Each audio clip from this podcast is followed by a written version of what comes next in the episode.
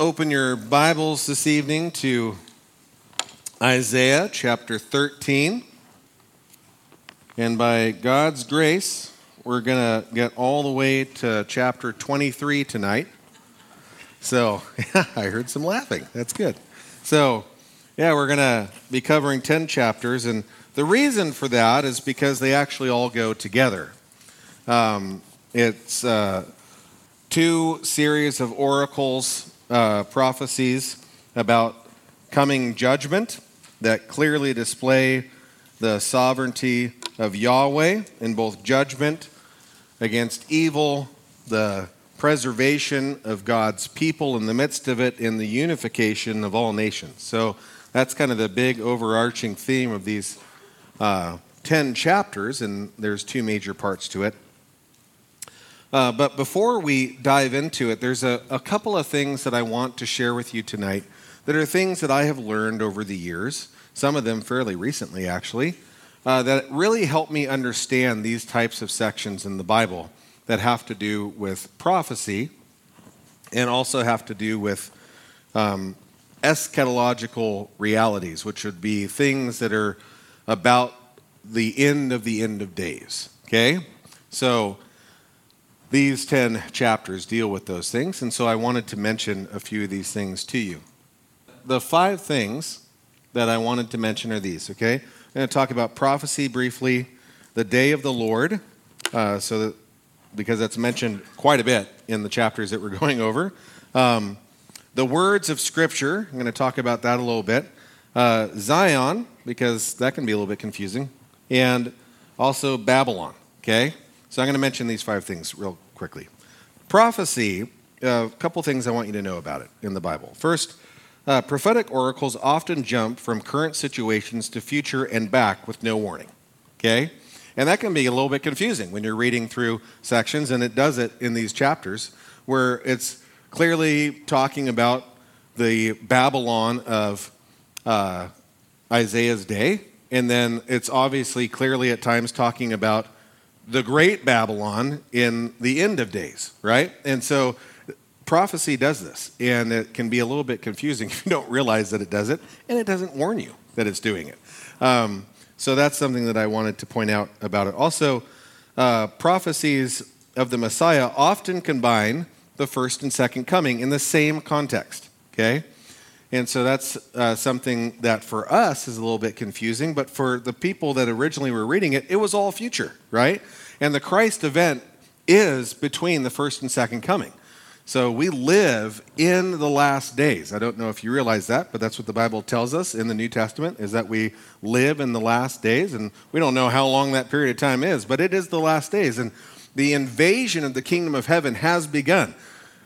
The king of heaven entered into this realm and the invasion of his kingdom has begun and we live at the in this period um, that is uh, known as the Christ event, you know, and the and the messianic reign of Christ is referred to a lot of times in prophecies, both uh, in combination of the first and second coming. And so you'll see things that have to do with the first coming, and then you'll th- see things that have to do with the second coming. And just to let you know, that's normal. Okay. Uh, also, prophets themselves were often unclear about the details of their prophetic message. Okay. So they simply got something from God. And a lot of times they're like, I don't know what this means, right? They just share it with us and they don't fully understand it either. And then the beauty of it is that once it comes to pass, everyone goes, Oh, that's what that meant, right? So that's kind of the thing about prophecy is that until it happens, we don't really clearly know what some of these things mean. And even the prophets themselves, a lot of times, didn't know what they meant. Okay? So if you ever read prophecy and you're like, I have no idea what that means, it's okay. That's perfectly fine. It is there for you to know after the fact. Oh, it happened exactly the way God said. You know? Um, also, much of messianic prophecy will be fulfilled at the eschatological end of this age, and that would involve the day of the Lord, the second coming, and the millennial reign of Christ. Okay? So, just so you realize, a lot of the stuff that has to do with messianic prophecy deals with the end of the end of days. Okay? And that leads us into the day of the Lord. All right? The day of the Lord is mentioned several times in these chapters. And it is a reference to the eschatological judgment of God on the evil of this age. It is also referred to as the Great Tribulation. Okay? So the day of the Lord is not a day per se, it's not a 24 hour day. It is a period of time that leads up to the second coming. And so it's a period of judgment. So it is a period of unprecedented divine wrath. That's one thing to note. So it's a period of unprecedented divine wrath. So it is unlike anything we have seen yet. Okay? It is also a period of bringing God's elect to repentance. So in the midst of this divine judgment that is unprecedented, there are those who have been chosen by God who will repent during this judgment and come to faith. And also, it is a period uh, that uh, uh, culminates in the second coming. So it leads up to the second coming. Okay? Thirdly, the words of Scripture. Something I want to mention about this. This is something I learned recently that has really kind of like excited me extremely. I just asked Pastor Kelly. I've been very excited about this particular theological truth. But the words of Scripture are the divine perspective of the things of Scripture. Okay? And if that confused you, it's okay. I, uh, but let me try to flesh it out and explain it for you. What it means is, is that the Bible is not a history book, even though it contains history. Okay? The Bible is not a history book, even though it contains history. And I will admit that for much of my life and even pro- professional career, I viewed it very much as a history book in a lot of ways. And I was very convicted when I came to realize this truth and realize that it is not a history book by nature. It is the divine perspective of the things that are written about. Okay? And that means that it's not trying to tell us about the things themselves. They're trying uh, Scripture is trying to give us God's perspective of whatever it is he's talking about. And that includes what we're going to see tonight. So, when we get too focused on the dates and circumstances that we are reading about, we can miss the divine purpose and the words about those circumstances. Okay? So, when you get too hung up on the details, you miss the big picture. Does that make sense? That's kind of the idea. Um, think of it like this when an artist paints a picture, when you look at that picture, that picture is the artist's um, uh, perception of whatever it is that they made, right? That is their perception of it. Now, there may be things that are um, intentionally not detailed in that painting. And if you were to bring the detail into view and change it, it would no longer be what the artist intended. Okay? And that's the idea. Zion. So that's mentioned quite a bit in these chapters. And I want to mention what it is because it can also be a little bit confusing because it happens to be three different things in one. Okay? So Zion is the city of God. Okay? It is also the people of God, and it is the messianic kingdom of God. Okay? So, therefore, in different ways, Zion is used in the scriptures to refer to these three things. Okay? So it is a place, Jerusalem, okay? It is also the people of God, and it is also the realm that God rules. Does that make sense? So it can be used in these three ways, and so to bring a little bit of clarity, that is what Zion is. Babylon. Babylon, I don't know if you've noticed, but there's a lot of Babylons in the Bible.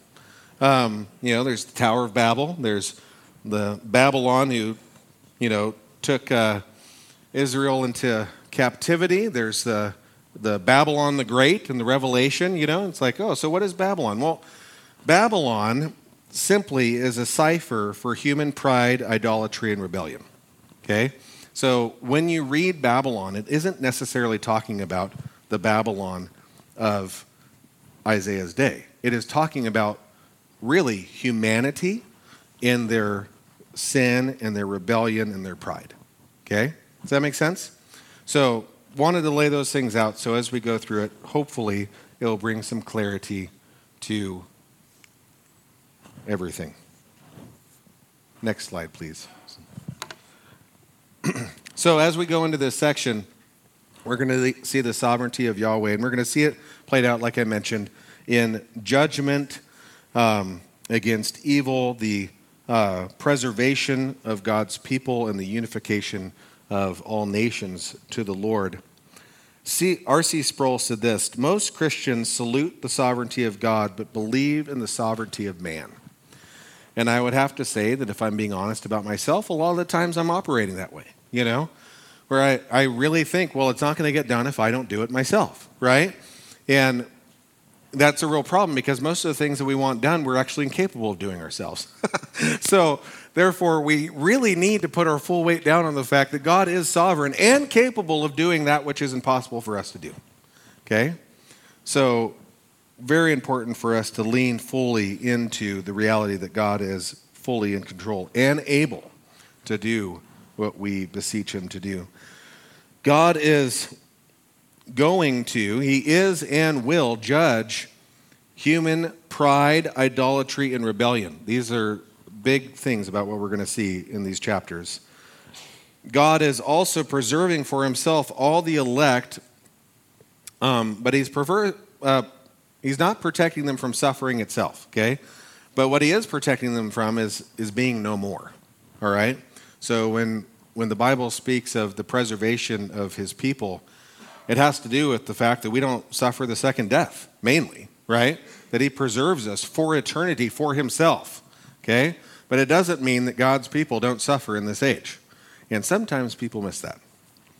Um, also, God is calling His people from all nations to repentance and faith. And that's a huge part of Isaiah's message in the book of Isaiah. And I think a lot of times we miss that because uh, he adds that on constantly into all of the prophecies that he gives. Smiting the wicked, preserving the faithful, and healing the repentant. That's really what we're going to see. Okay? So, with that, let's dive into it. And by God's grace, I will do this in a timely manner.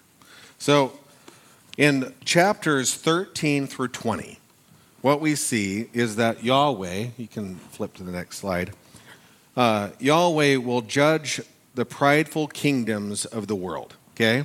And that, so that's what we're going to see in 13 through 20.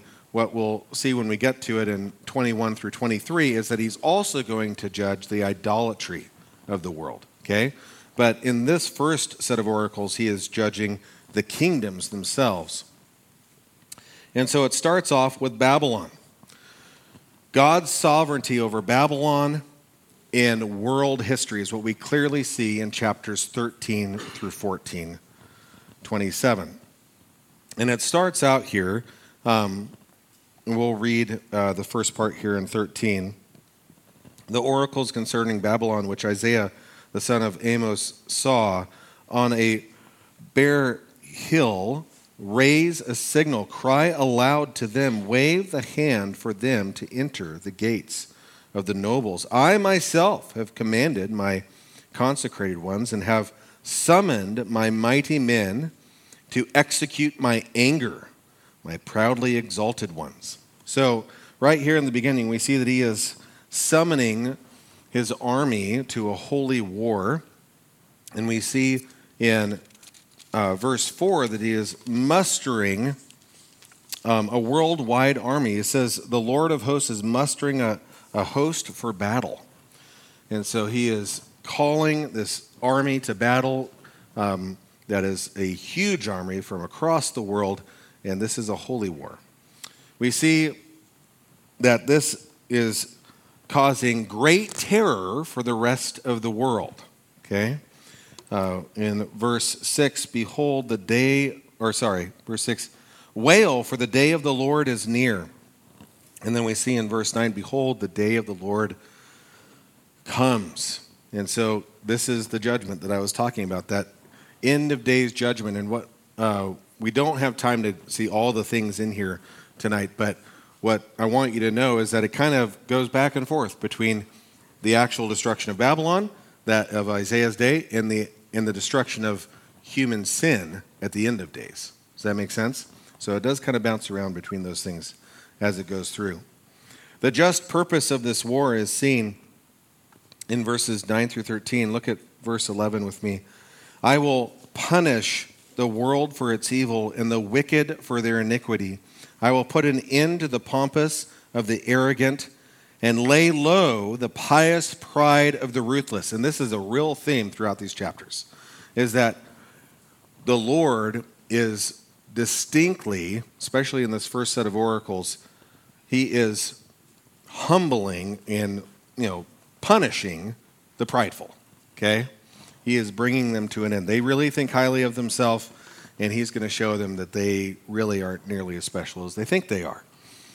Uh, Proverbs 16, 18, pride goes before destruction and a haughty spirit before the fall. And if you're like me, you've experienced that a little bit yourself in life, where you think a little too highly of yourself and then you make a fool of yourself, and you're like, oh, well, there you go. So this is on a grand scale, though, okay? Uh, much more severe. And that's, that's why it is really important, Christian friend, to learn those lessons in a small way and then humble yourself before God so that you don't have to learn them in a big way. Okay? Teenagers, that's an important lesson. The end of the kingdom of Babylon, we see in uh, chapters, or in, in verses 17 through 22. And the day of the Lord has many interim fulfillments. Okay? So, the there are many prophecies in the Bible that have more than one fulfillment. They have a lesser fulfillment and a greater fulfillment. Uh, one of those prophecies that we've seen already in the book of Isaiah would be the prophecy of Emmanuel. Okay? So there was a child that was born during the time of Isaiah that was a sign to King Ahaz that he should have trusted Yahweh. And then there is obviously Jesus who is born that is the sign to everyone that they, we should trust Yahweh, right? So there is a lesser fulfillment and a greater fulfillment. Um, that is also true of the day of the Lord, but even more so, there's multiple lesser fulfillments of the day of the Lord uh, the overthrow of Assyria, the fall of Babylon, the destruction of Jerusalem. These are just three, and the list goes on and on. Every evil empire that has ever been undone has been a smaller fulfillment of the day of the Lord. Okay? Nazi Germany would fit into that. Okay? So, just so you're aware, there's these lesser fulfillments, and the Bible speaks of the day of the Lord about them, but then he's it's also speaking of the great day of the Lord to come.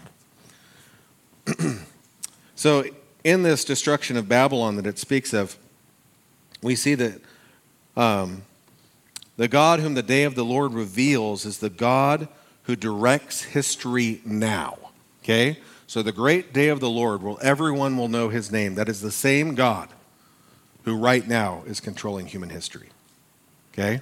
That's an important message that we see in this section. The divine direction of, of human motivation is seen in verse 17. It says, Behold, I am stirring up the Medes against them.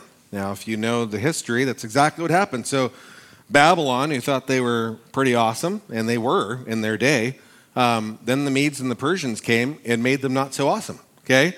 And that is what happens in history. We see this time and time again. By the way, uh, the Lord never lets evil go unchecked.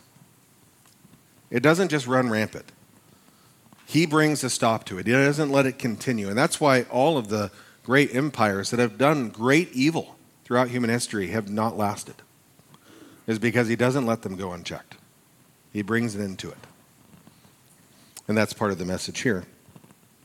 The, we see in verse 18 the, the savagery between people says their bows will slaughter the young men they will have no mercy on the fruit of the womb, and their eyes will not pity children. I, I'm increasingly shocked at the brutality that humanity is capable of against one another. And I say that having not really witnessed a ton of it myself, but simply learned about it. We live in a very protected place where we really don't see how bad things can be and are. We see images and we go and we're shocked, we're stunned, like how in the world could anyone do that to another human being, right? But we typically don't see it. But when we but when we see an image of it, it is it's shocking.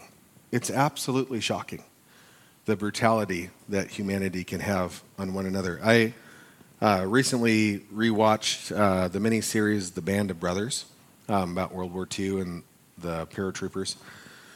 And, you know, they go through all this crazy stuff all through World War II, and, and it follows you know, a particular group of them that it's a true story about all these guys and the war that they fought. And so much evil, so much death. And then towards the end of it, they discover their first concentration camp. And these guys who had been through so much, who had seen so much death and so much evil, were shocked, absolutely dismayed at what they saw and what they found. And, you know, I, I can't watch that episode without bawling completely. Like, it's just, it's so horrendous. You're just like, wow, how is that possible? That's what this is speaking of. This absolute atrocity. And it's no wonder that God wants to judge this kind of thing, you know? Like, shouldn't really shock us that God's like, eh, someone has to pay for that. okay? So that should not be shocking to us that that needs to be judged. Verse 19, the overthrow of pride. We see this a lot through these chapters. In Babylon, the glory of kingdoms, the splendor and pomp of the uh, Chaldeans will be like Sodom and Gomorrah, and God overthrew them. So he is going to undo the prideful, and they will come to an end. The, we see in verses um, 1 and 2 of chapter 14 the secure future of the Lord's people. So, in the midst of all this judgment and in the midst of the punishment against prideful Babylon, and, and this, we see the sovereignty of God, we also see the sovereignty of God in the preservation of his people. It says, For the Lord will have compassion on Jacob and will again choose Israel and will set them in their own land, and sojourners will join them and will attach themselves to the house of Jacob. And the people will take them and bring them to their place, and the house of Israel will possess them in the Lord's land as male and female slaves. They will be captive to those who were their captors and rule over those who oppress them. So, a couple of things I want to point out here. First is the Lord has compassion on whom he chooses. And his choosing is not based on those he chooses. His choosing is based on himself. And this is a reality that we cannot fully grasp. I've tried. Maybe you can grasp it. I don't fully understand it. But the amazing thing is, is that God is love. And he is abounding in steadfast love and mercy and grace. And he chooses people to bestow his love upon, not based on them, but based on his own character. And so the Bible is pretty clear that Israel and, and all the faithful that come from the other nations, they are chosen based on God, not on them. And therefore, you know, why are some chosen and others? I don't know the answer to that. But what I do know is that God chooses and I trust his character. And he, cho- he chooses based on his character, not on ours. And thank goodness for that because the longer I'm alive, the more I realize I am in desperate need of God's grace. So that's how he chooses. And by the way, um, the beautiful thing about being chosen by God is that he actually makes the unlovable lovely. Because, like I mentioned earlier, you know, when you have been a Christian a while, you start to realize just how bad you are. you know, you, you get into this like kind of honeymoon phase with the Lord when you first come to the Lord, and you're like, oh, I'm not so bad. In fact, I'm pretty good. You know, I mean, look at all this work that God's doing in my life, and you, do look better, right? You look better. You're like, no wonder God chose me, right? And then you make a fool of yourself, and you keep doing that over and over again. And then you realize, wow, I can't believe God chose me. You know, uh, that's what happens, and it's a beautiful process that brings us to the place in which we ought to be. But you need to know, Christian friend, He's actually making you lovely. He's making you that in which you were always meant to be. And that's an amazing thing. It says here that the aliens come and become Israelites. And so there's this role reversal in which those that are not of Israel come and become part of Israel and, and are out of the judgment that is happening. They seek refuge and find refuge in God's people. Okay? And that's a, an amazing thing and a continuing thing that we will see through these chapters. Um, and also, there's another reversal of roles, and that is the captors become the captives. and so there are those that are um, not repenting, obviously, and they are becoming subservient to God's people after God's people were subservient to them. So you see this, this victory that comes in Christ, and that is definitely one of the main messages of this section. Go, going further into chapter 14, we see the end of the king of Babylon. It says in, uh, uh, in verses 11 through 15, it talks about the ambition, accomplishments, and pride that uh, the king of Babylon had. All of those things take him to Sheol, it says. Look at verse 11. Your pomp is brought down to Sheol the sound of your harps.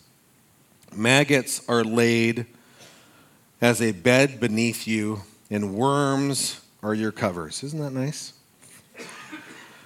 How you are fallen from heaven, O day star, son of dawn. How you are cut down to the ground, you who laid the nations low. You said in your heart, I will ascend to heaven above the stars of God. I will set my throne on high. I will sit on the mount of assembly in the far reaches of the north. I will ascend above the heights of the clouds. I will make myself like the Most High. But you are brought down to Sheol, to the far reaches of the pit. So, yeah, pridefulness doesn't get you too far with God. And that is exactly what's being communicated here. And also, it tells us in this next verse, in verse 16, that he, that he thought that his legacy and his kingdom would last forever. And that is not the case. Those who see you will stare at you and ponder over you. Is this the man who made the earth tremble and shook kingdoms. So, a great reversal of who he was to who he became to be. And the end of Assyria, which is talked about in this next section, uh, verses 24 through 27, is a sign to God's people that the prophecy of the future destruction of Babylon will come to pass. Okay? So Assyria was taken out, um, and that is a sign to them that the, that Babylon will also be taken out. And then it moves on uh, in chapter 28 to Philistia, the Philistines. Okay? and we see here in verses 28 through 32 of 14 that the Davidic dynasty will last, but not Philistia. Okay? So Philistia, who thinks they're really great, and they've been a, a thorn in Israel's side for a long, long time, um, they're not going to last. But the Davidic dynasty, which they think is gone, will continue forever. Okay? It says in verse 29 here Rejoice not, O Philistia, all of you, that the rod that struck you is broken.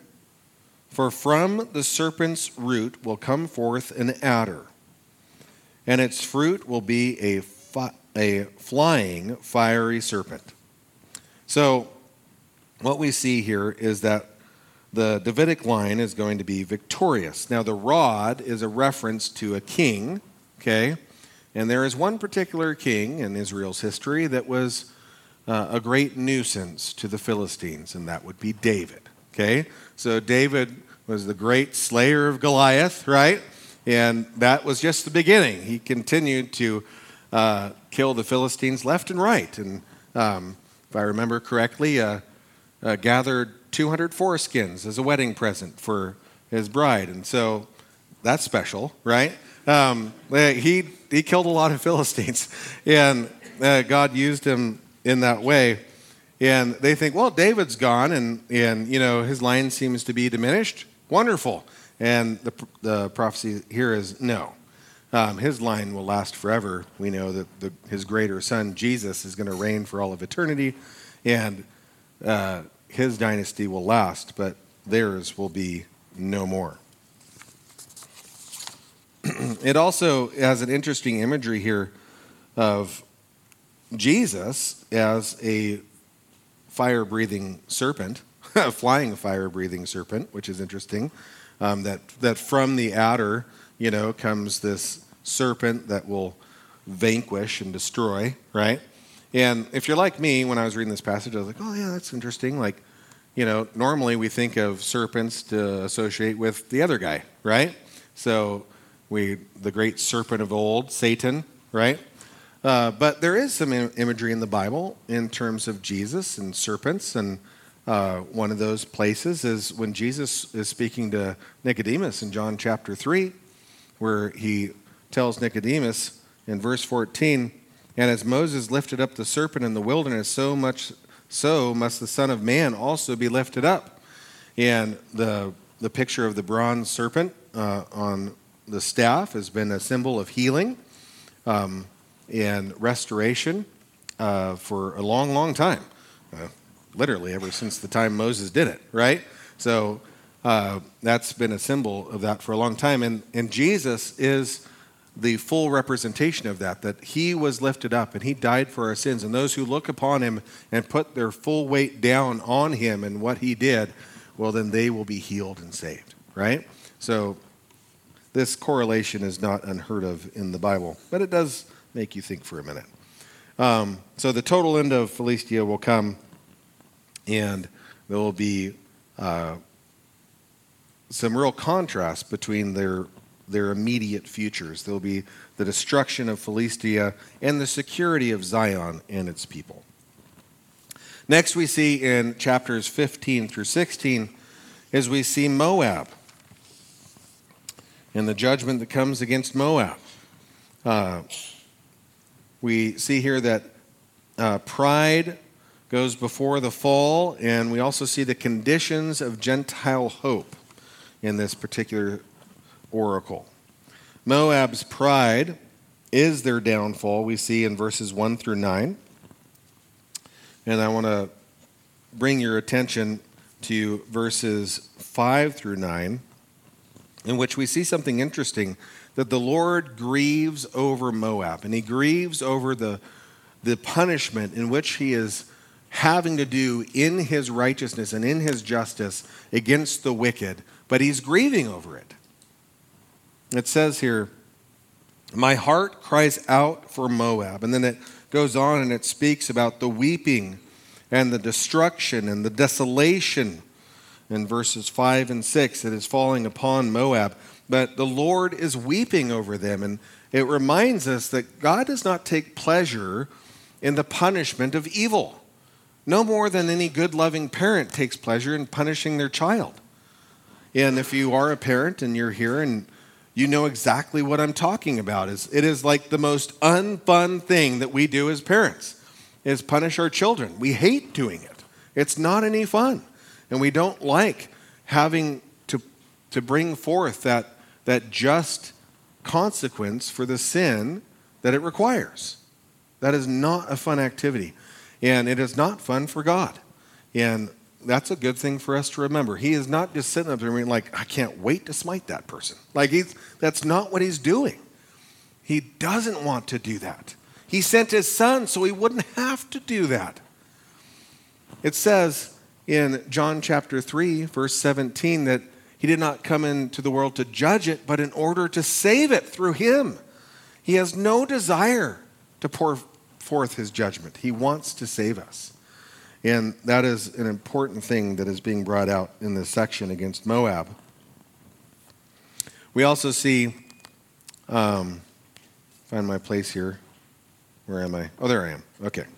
Uh, we also see in verses, in chapter 16, verses 1 through 14, the humble repentance is the condition for salvation in Messiah. So, those who choose through the judgment to actually repent of their sin will be saved. And that's one of the messages that we see throughout these oracles uh, in these 10 chapters is that there are those who actually repent. Not everybody stays hard hearted and stiff necked.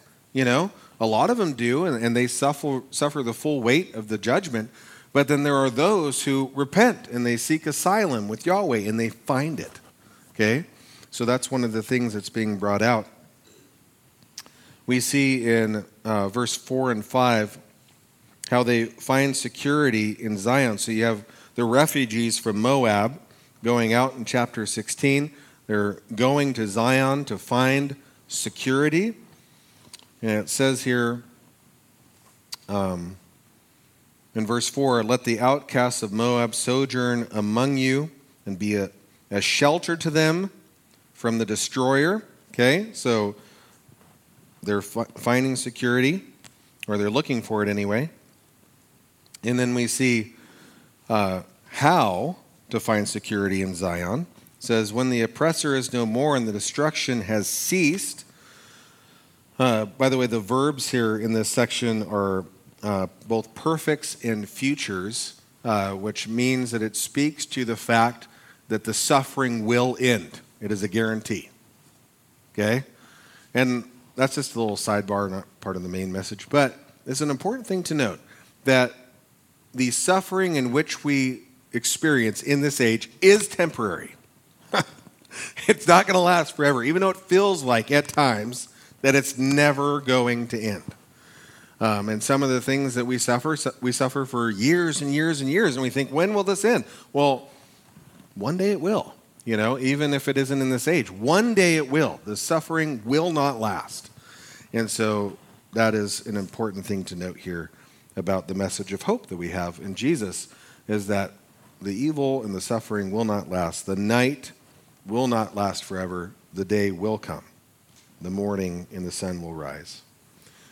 So we also see here in verses 6 through 8 that Moab's pride pride produces grief. Oh, I missed a part. So the I got hung up on the fact that um, suffering won't last. But then it goes on to continue in verse 5, telling us how in which we might find security in Zion. And it says, Then a throne will be established in steadfast love, and on it will sit in faithfulness, in the tent of David, one who judges and seeks justice, and is swift to do righteousness. So obviously that's Jesus, right? So how do we find security? Well, we find security from the coming judgment in Jesus. That is the only way you find security from the coming judgment is in Jesus, okay? But Moab's pride produces grief, we see here, because uh, many of them who were seeking refuge were not willing to do the thing that was required in order to find that refuge. They were not willing to humble themselves. We have heard of the pride of Moab. Oh, how pride, how proud he is of the arrogance, his pride, his insolence, in his ideal boasting, he is not right. Therefore, let Moab wail for Moab, let everyone wail. So his pride brings him to grief. And that is the truth about pride. The, many theologians uh, say this, and I agree with the, the concept, is that all sin stems from pride. You know, everything that we do that is wrong comes from a source of arrogance and pride, where we're putting ourselves first before God. And it brings nothing but grief. The Lord grieves over Moab, we see again in verses 9 through 12.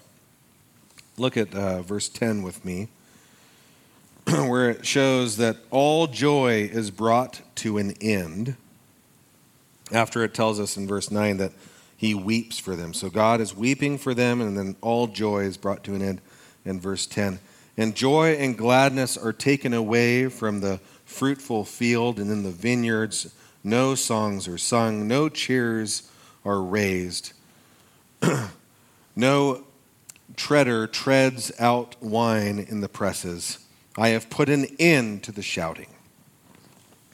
So there is no more joy, that it is all coming to an end. Uh, he tells us in verse 11 that this hurts him more than it hurts them. Again, it's speaking to the fact that Yahweh does not want to punish people for their sin. He wants to save them from it. That is not his heart.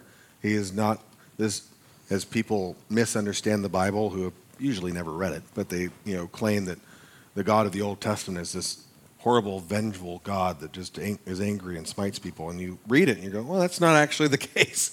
you know, he's actually slow to anger and abounding in steadfast love and compassion. And, and he wants to forgive people. And he gives people every chance to repent and come to him. So we see that clearly being brought out in his heart. This hurts me more than it hurts you. In verse 12, we see Moab will find no comfort in its false gods. And when Moab presents himself, when he wearies himself on the high places, when he comes to his sanctuary to pray, he will not prevail. And so there is no security to be found in the false gods that they hope in. The only, the, the only security is found in Jesus. And then we see that Moab's glory will turn to shame. Verse 14 here. But now the Lord has spoken, saying, In three years, like the years of a hired worker, the glory of Moab will be brought into contempt. In spite of all his great multitude, and those who remain will be very few and feeble. So he was super great, and he really thought that he was secure, and he will be brought to nothing. And then we see in this next section, chapter 17 through, through 18, 7, we see uh, an oracle against Damascus in northern Israel. And it speaks of how the work of man leads to destruction, but the work of God leads to preservation. Okay? So, two totally things. And so, the message here is don't trust in your own ability, trust in Yahweh. That's the message in this section. Okay? Is that when you put your faith in yourself, you will find yourself lacking severely. So it starts off talking about Damascus here and how the political alliances have failed in verses 1 through 3.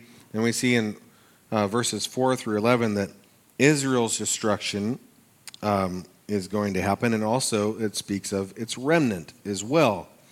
And so in verse 4, it says, And in that day the glory of Jacob will be brought low, and the fat of his flesh will grow lean. And so there's going to be this punishment against northern Israel. Um, but then it also goes on to speak about how there is a remnant that will be saved. The remnant is restored in verses 7 through 8. It says, In that day, man will look to his Maker. That's a good thing to do, right? And his eyes will look on the Holy One of Israel. He will not look to the altars, to the work of his hands, and he will not look on what his own fingers have made, either the Asherim or the altar of incense. And so there's this realization of, hey, we've been trusting in ourselves, we've been focused on ourselves and not trusting in Yahweh. And there's this element of repentance there in which they're now looking to Yahweh and they're trusting in Him. And so they're being preserved from the judgment.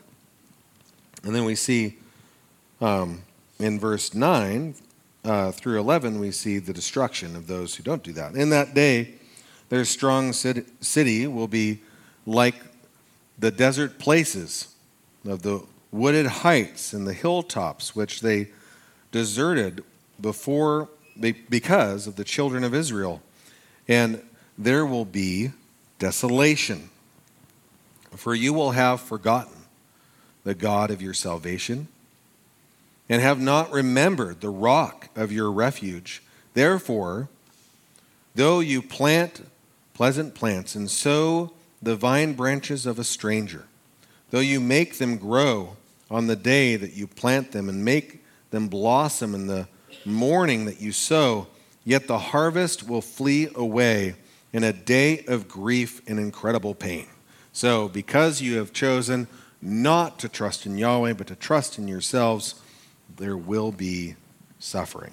And that's, again, that's the big idea, right? Through all of this, whether you're trusting, you know, it's all about trusting in your own might, you know? That's what Babylon was doing, and Philistia was doing, and Moab was doing, what uh, Damascus is doing, what um, northern Israel is doing. They're trusting in their own might, and it brings devastation and desolation.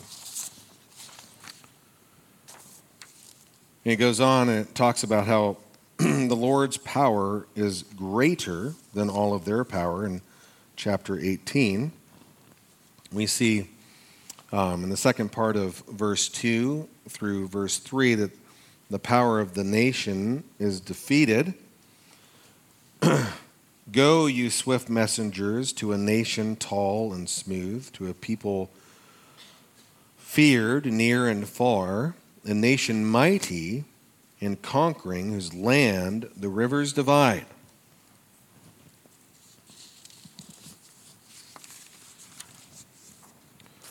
All you inhabitants of the world, you who dwell on the earth, when a signal is raised on the mountains, look. When a trumpet is blown, hear.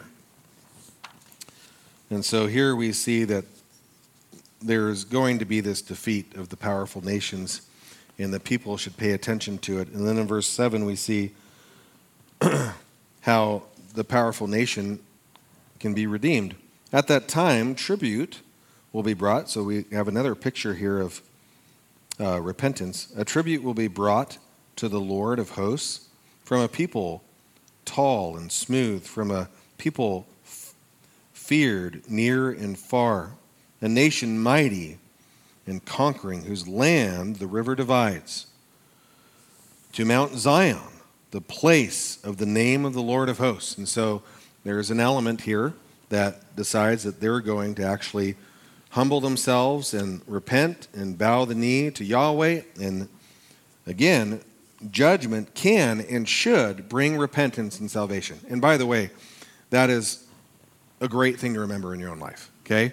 if you mess up and you suffer consequences for something, God has a purpose in that, and it isn't just so you get punished.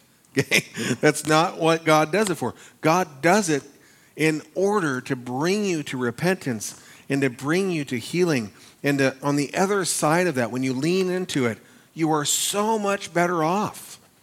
It's an amazing thing. And so I just want to encourage you if you find your, yourself in that kind of situation where you messed up and you're suffering consequence, that isn't just for the sake of suffering.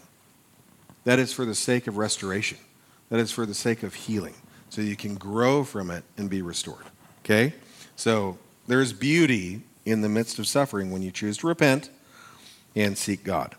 Now we come, we're approaching the end of this main section of uh, this first section of oracles and we come to chapters 19 and 20 in which it speaks of egypt which is super interesting speaks of egypt and what's interesting about it is the message that is within egypt and the judgment against it where we see one god one world and one people which is a really unexpected thing about the judgment against egypt and so we see here that there's the smiting of egypt that is predicted in verses 1 through 15 which is super engaging. If you want to read it later, you can, but that's what happens in the first part is the, is the prophecy of the, of the future smiting of Egypt. And then we see what I want to hone in on is the healing of Egypt, which is super cool. So there's the prophecy of the coming um, judgment against Egypt, but then there is the healing of Egypt. And look with me at verse 16, verses 16 through 17 where we see they will fear the Lord. Egypt will fear the Lord. In that day, the Egyptians will be like women and tremble with fear before the hand that the Lord of hosts shakes over them. And some of you women are like, hey, what do you mean they're going to be like women? That's just, you know, is what it is. And verse 17, and the land of Judah will become a terror to the Egyptians. So there's, you know, this real fear that comes, and that it's a good fear. It is the fear of the Lord. It's the fear of Yahweh and the fear of the fact that they will be squashed if they continue to reject Yahweh. And that's a good fear to have, okay? When the Bible speaks of the fear of the Lord, that's really what it means to honor God as God, to realize, oh, you can squash me. Like that is a good understanding to have when it comes to God, is that He's God, you're not, and he, you owe him your allegiance. Okay? That is what it means to have the fear of the Lord. And to not have it is complete lunacy. Okay? So they come to the point where they realize, oh, we should probably be afraid of Yahweh. Everyone to whom it is mentioned will fear because of the purposes that the Lord of hosts has purposed against them. So they realize, oh, God is going to smite us. We better start fearing him. And that is a good realization to have. And so they come to the realization that they need to fear the Lord. And this is another great reversal. We see these reversals throughout these oracles in which people are going from one thing to another, right? And so they were the enemies of God, and now they're fearing God, and now they're coming into sanctuary with God. What an incredible reversal. And it speaks of, in verse 18, one language and, and one Lord. Verses 19 through 22, let's look at that. The Lord will make himself known, and they will worship him. Look at this. Starting in verse 19. In that day, there will be an altar to the Lord in the midst of the land of Egypt, and a pillar to the Lord and its borders. It will be a sign and a witness to the Lord of hosts in the land of Egypt when they cry to the Lord because of oppressors, he will send them a Savior and defender and deliver them.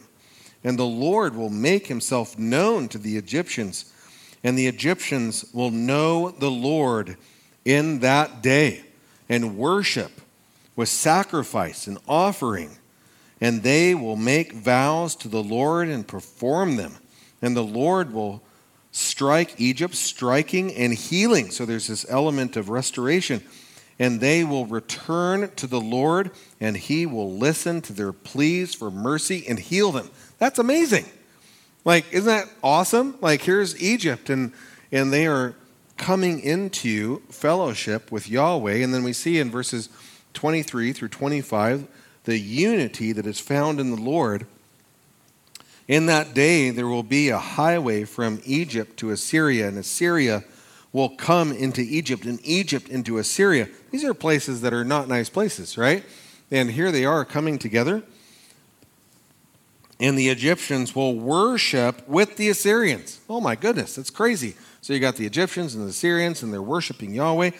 Verse 24 In that day, Israel will be the third with Egypt and Assyria, a blessing in the midst of the earth, whom the Lord of hosts has blessed, saying, Blessed be Egypt, my people, and Assyria, the work of my hands, and Israel, my inheritance. That's awesome, right? And so you see those that are repenting and those who are coming into the fold, and they are one flock, as Jesus spoke about in John's gospel, and he is their shepherd. And, and there's this amazing unity that is taking place because of the repentance of those who are under judgment. And then it goes on and it speaks in chapter 20 of the, of the smiting of unrepentant Egypt, okay? Um, but we will skip over that. And then briefly, holy mackerel, I need to hurry up. And then briefly, um, the, uh, I'm going to have to just kind of paraphrase this last set of oracles, okay? So the, the last set of oracles that we see in these next three chapters are against, like I mentioned, um, you can flip the next slide if you could please. The, it is against the idolatry, um, the religious idolatry of this age. And, and what it does is it goes through and it, it, it pinpoints, again, a lot of the same places. It starts off with Babylon, but it, it's not talking about the the country anymore. It's talking about the idolatry of Babylon and the gods that they worship. And it declares in, in verses 8 and 9 how those gods are brought no more. They're completely destroyed. They have fallen. They are no more. In verses 8 and 9. And, and then there's this question of, well, how long until the morning comes? There's this great night and this great destruction that's happening in, in verses 11 through 12. And and the answer is um, it's going to be a while, but it will end. There's going to come an end, as we saw before, but um, it's longer than we would like. And isn't that true about all the suffering in our life? it's longer than we would like. when is this going to end? Well, not yet. okay? So that's kind of the answer there. And, and then we see the judgment on the Arabian tribes in verses uh, 13 through 17, Jerusalem and the uh, unforgivable sin we see in chapter 22, uh, verses 1 through 25. Wish we had time to look through it, but it talks about how they were self-sufficient, that they were they considered themselves all good, they didn't need Yahweh, and that is a great sin. And the, the unforgivable sin is not to repent and put your hope in Jesus. Okay? That is the unforgivable sin. And when you look at the works of God and you reject them outright and you say, I'm not going to believe and I'm going to trust in myself, well, then God doesn't forgive that. That is the one thing He doesn't forgive. He forgives everything else, but you can't do that. Okay? And so that's the unforgivable sin that's described there. And then, um, lastly, in that section, there's this amazing transformation with Tyre. Okay? Another uh, Gentile place in which there's a transformation that goes from pridefulness to holiness. There is repentance that takes place. The Lord's plan was to humble the prideful. That's exactly what took place. But in the midst of that humbling, the converted prostitute, Tyre, is now blessing God's people with their wealth and that they are brought into the fold. So you see this again in the second set. It kind of mirrors the first, okay? And what I want to do with the remainder of our time, four minutes, um, is go over three things. You can turn to the next slide, please. Uh, three things to remember about God's judgment, okay? And I will forewarn you, I will not be done in four minutes, but I'll be done as soon as possible, okay? So here are the three things uh, that I want us to remember about God's judgment, okay? First is God is pouring out his righteous wrath on all unrighteousness. And that's an important thing to understand about these oracles is it is speaking of that inevitable truth that God will pour out his righteous wrath on all unrighteousness. Okay? Secondly, God is totally sovereign over human history. That's the second thing that I'm going to point out. He's totally sovereign over human history, and that's a huge thing for us to remember. And thirdly, when we trust in Jesus alone, we are transformed. Okay? So let's look at these three things. First, God is pouring out his righteous wrath on all unrighteousness. He is opposed to the proud. Okay?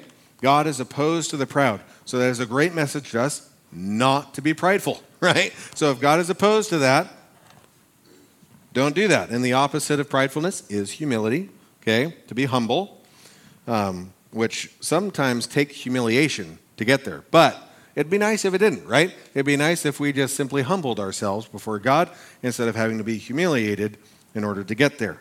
So he's opposed to the proud. It says in James uh, 4 6, God opposes the proud but gives grace to the humble. Okay? He is also against the idolater. Okay? So he opposes the proud. He's also against the idolater, those who um, worship something other than him. And that's really what all idolatry is, is when you devote yourself to something other than Yahweh, when Yahweh is not the most important thing in your life, okay? That when He does not take the center stage, it's idolatry, okay? And, and even as Christians, we fall into idolatry all the time. I fall into idolatry all the time where I, I realize it. I'm like, oh, I am loving myself, I'm loving this, that, or the other thing more than I love Yahweh, and I need to change that, okay? So it is something we all struggle with even when we're saved, but he is against the idolater. It says in Colossians 3 5 through 6 Put to death, therefore, what is earthly in you sexual immorality, impurity, passion, evil desire, and covetousness, which is idolatry. On account of these things, the wrath of God is coming. Okay?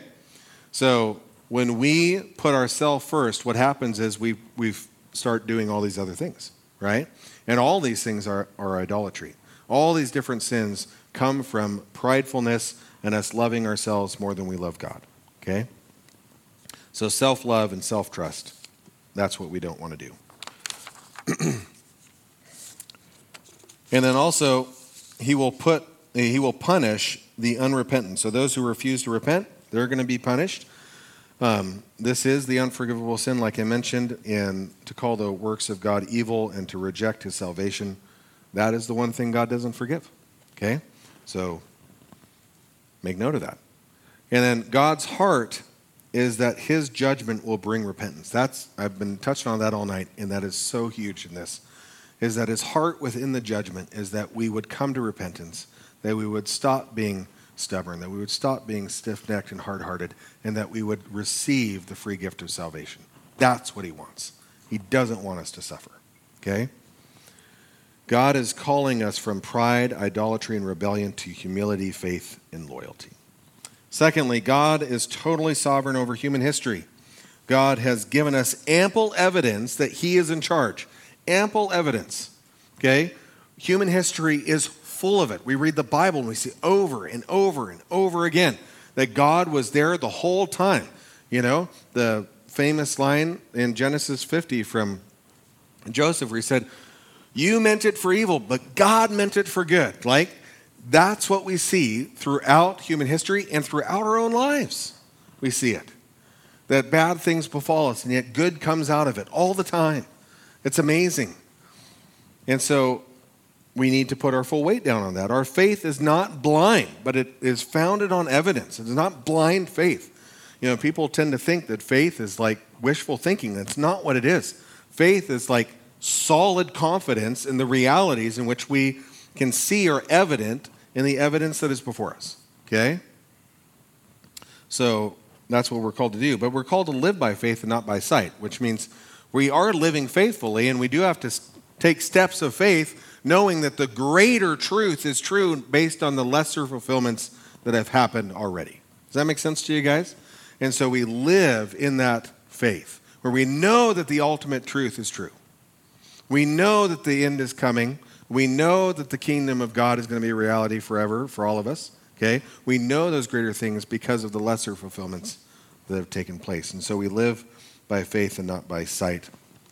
John Piper says, I don't know how people pray who don't believe in the sovereignty of God to do the impossible. Because all the things I want to happen are impossible. if they're possible, I'd do them. End quote. Okay? As, uh, I love John Piper, and we, we should realize that, that if we believe in the sovereignty of God, then we should pray earnestly for the things that are beyond us. And most of the things that we're concerned about are beyond us. okay? so we should pray about it. Um, and then also, uh, no matter how bad it gets, there is always hope for those who trust in Jesus. No matter how bad it gets, no matter how awful the suffering is in your own life or in the world around you, there's always hope for us who trust in Jesus. Charles Spurgeon says, When you go through a trial, the sovereignty of God is the pillow upon which you lay your head. End quote. Okay, so when life is hard, then you rest in the truth that God's got it, that He knows exactly what He's doing, even though your life is miserable right now. John Piper says this the presence of hope in the in invincible sovereignty of God drives out fear. End quote. So as we put our full weight down on the reality that nothing can thwart the will of God, nothing, then we don't have to be afraid. Because the one who loves us more than we can possibly imagine, he's in charge. And that's a good thing to remember. And so, thirdly, the last part here when we trust in Jesus alone, we are transformed. And this is the beautiful gospel message of all this judgment, right? when we trust in him, we are transformed from enemies to beloved children, from death to life, and from victims to victors. Okay, I want to flesh these three things out. So we're transformed from enemies to beloved children.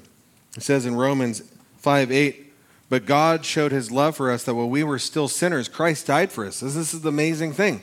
When we were enemies of God, when we did not love him, when we had, had no thought of loving him back, he died for us. And it says in John 1:12 that but to all who did receive him, everyone who receives Jesus, who believes in his name, he gave the right to become children of God. Now that's an amazing truth. So he takes us and he transforms us through faith from enemies to beloved children. And I think we take that for granted because we have this notion in the world that everyone's God's child, and that's just not true. You know, um, to be God's child, you have to belong to Christ, and to be God's child also means that you are a co-heir with Christ in the heavenly realities, and that means that you are going to be seated with Jesus reigning and ruling over all creation. That, that is craziness. Like, that's amazing. That's what we go from. We go from those who are smited for the evil that we do, justly so, to being those who reign and rule with Christ forever. That's stunning.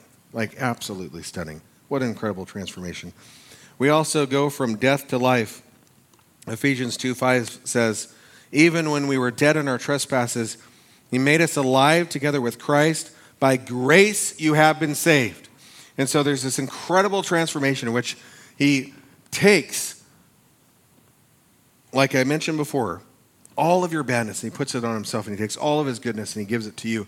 And he doesn't just do that metaphorically, he does it supernaturally. He takes his very life and he puts it within you. You are sealed with the Holy Spirit. You belong to God. You're His forever, and His life reigns in you. And the, the more you grow in that truth and that reality in your heart and in your mind, the more you trust in it, the more His Spirit transforms you from the inside out. And He makes you that in which you were meant to be. It's absolutely incredible that you were transformed from death to life.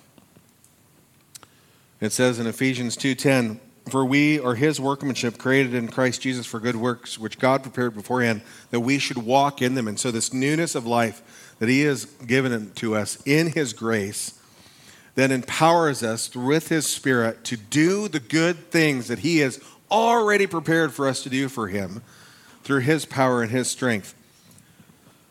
Charles Spurgeon has another great quote that I want to share with you about how this has worked out. He says, The child of God works not for life, but from life. He does not work to be saved, but works because he is saved. End quote. That's why we do what we do.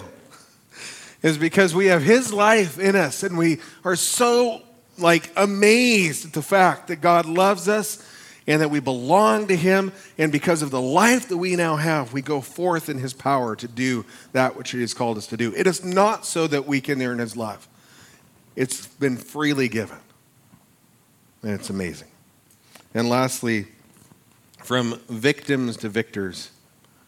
Through Jesus, we have victory over sin and death. It's just absolutely incredible when you think about it. In Romans 6, verses 17 through 18 says, But thanks be to God that you who were once slaves of sin be, have become obedient from the heart. This is what we've been talking about, right? Obedient from the heart to the standard of teaching to which you were committed. And having been set free from sin, have become slaves to righteousness. This is a supernatural work of God through the power of the Holy Spirit, in which we are able genuinely to desire that which we're supposed to. to do the will of God out of a natural desire in our hearts. That's a challenge and a battle, and we don't have time to talk about all that. But it's the truth that we stand in. That's why it says in 1 Corinthians 15 55, O death, where is your victory? O death, where is your sting? Because we have been liberated spiritually from death in the power of the Holy Spirit, and we will not suffer the second death. And that's an amazing truth. And it gives us victory from hopelessness. Victory from hopelessness. I'm going to end with this quote from Charles Spurgeon. he says, I am the subject of depression so fearful that I hope none of you ever get to such extremes of wretchedness as I go to. But I always get back again by this I know that I trust Christ. I have no reliance but in him, and if he falls, I shall fall with him. But if he does not, I shall not. Because he lives, I also live. And I spring to my legs again and fight with my depressions of spirit and get the victory through it. And so may you do. And so you must. For there is no other way of escaping from it. End quote. Let's pray. Heavenly Father, I ask that we would live in your victory, that we would live in the freedom in which you have given us from sin, from death, and from the difficulty of life. And I pray that we would live by faith, that we would trust you more and more every day, and that your sovereignty would truly be our comfort. We pray this in Jesus' name. Amen.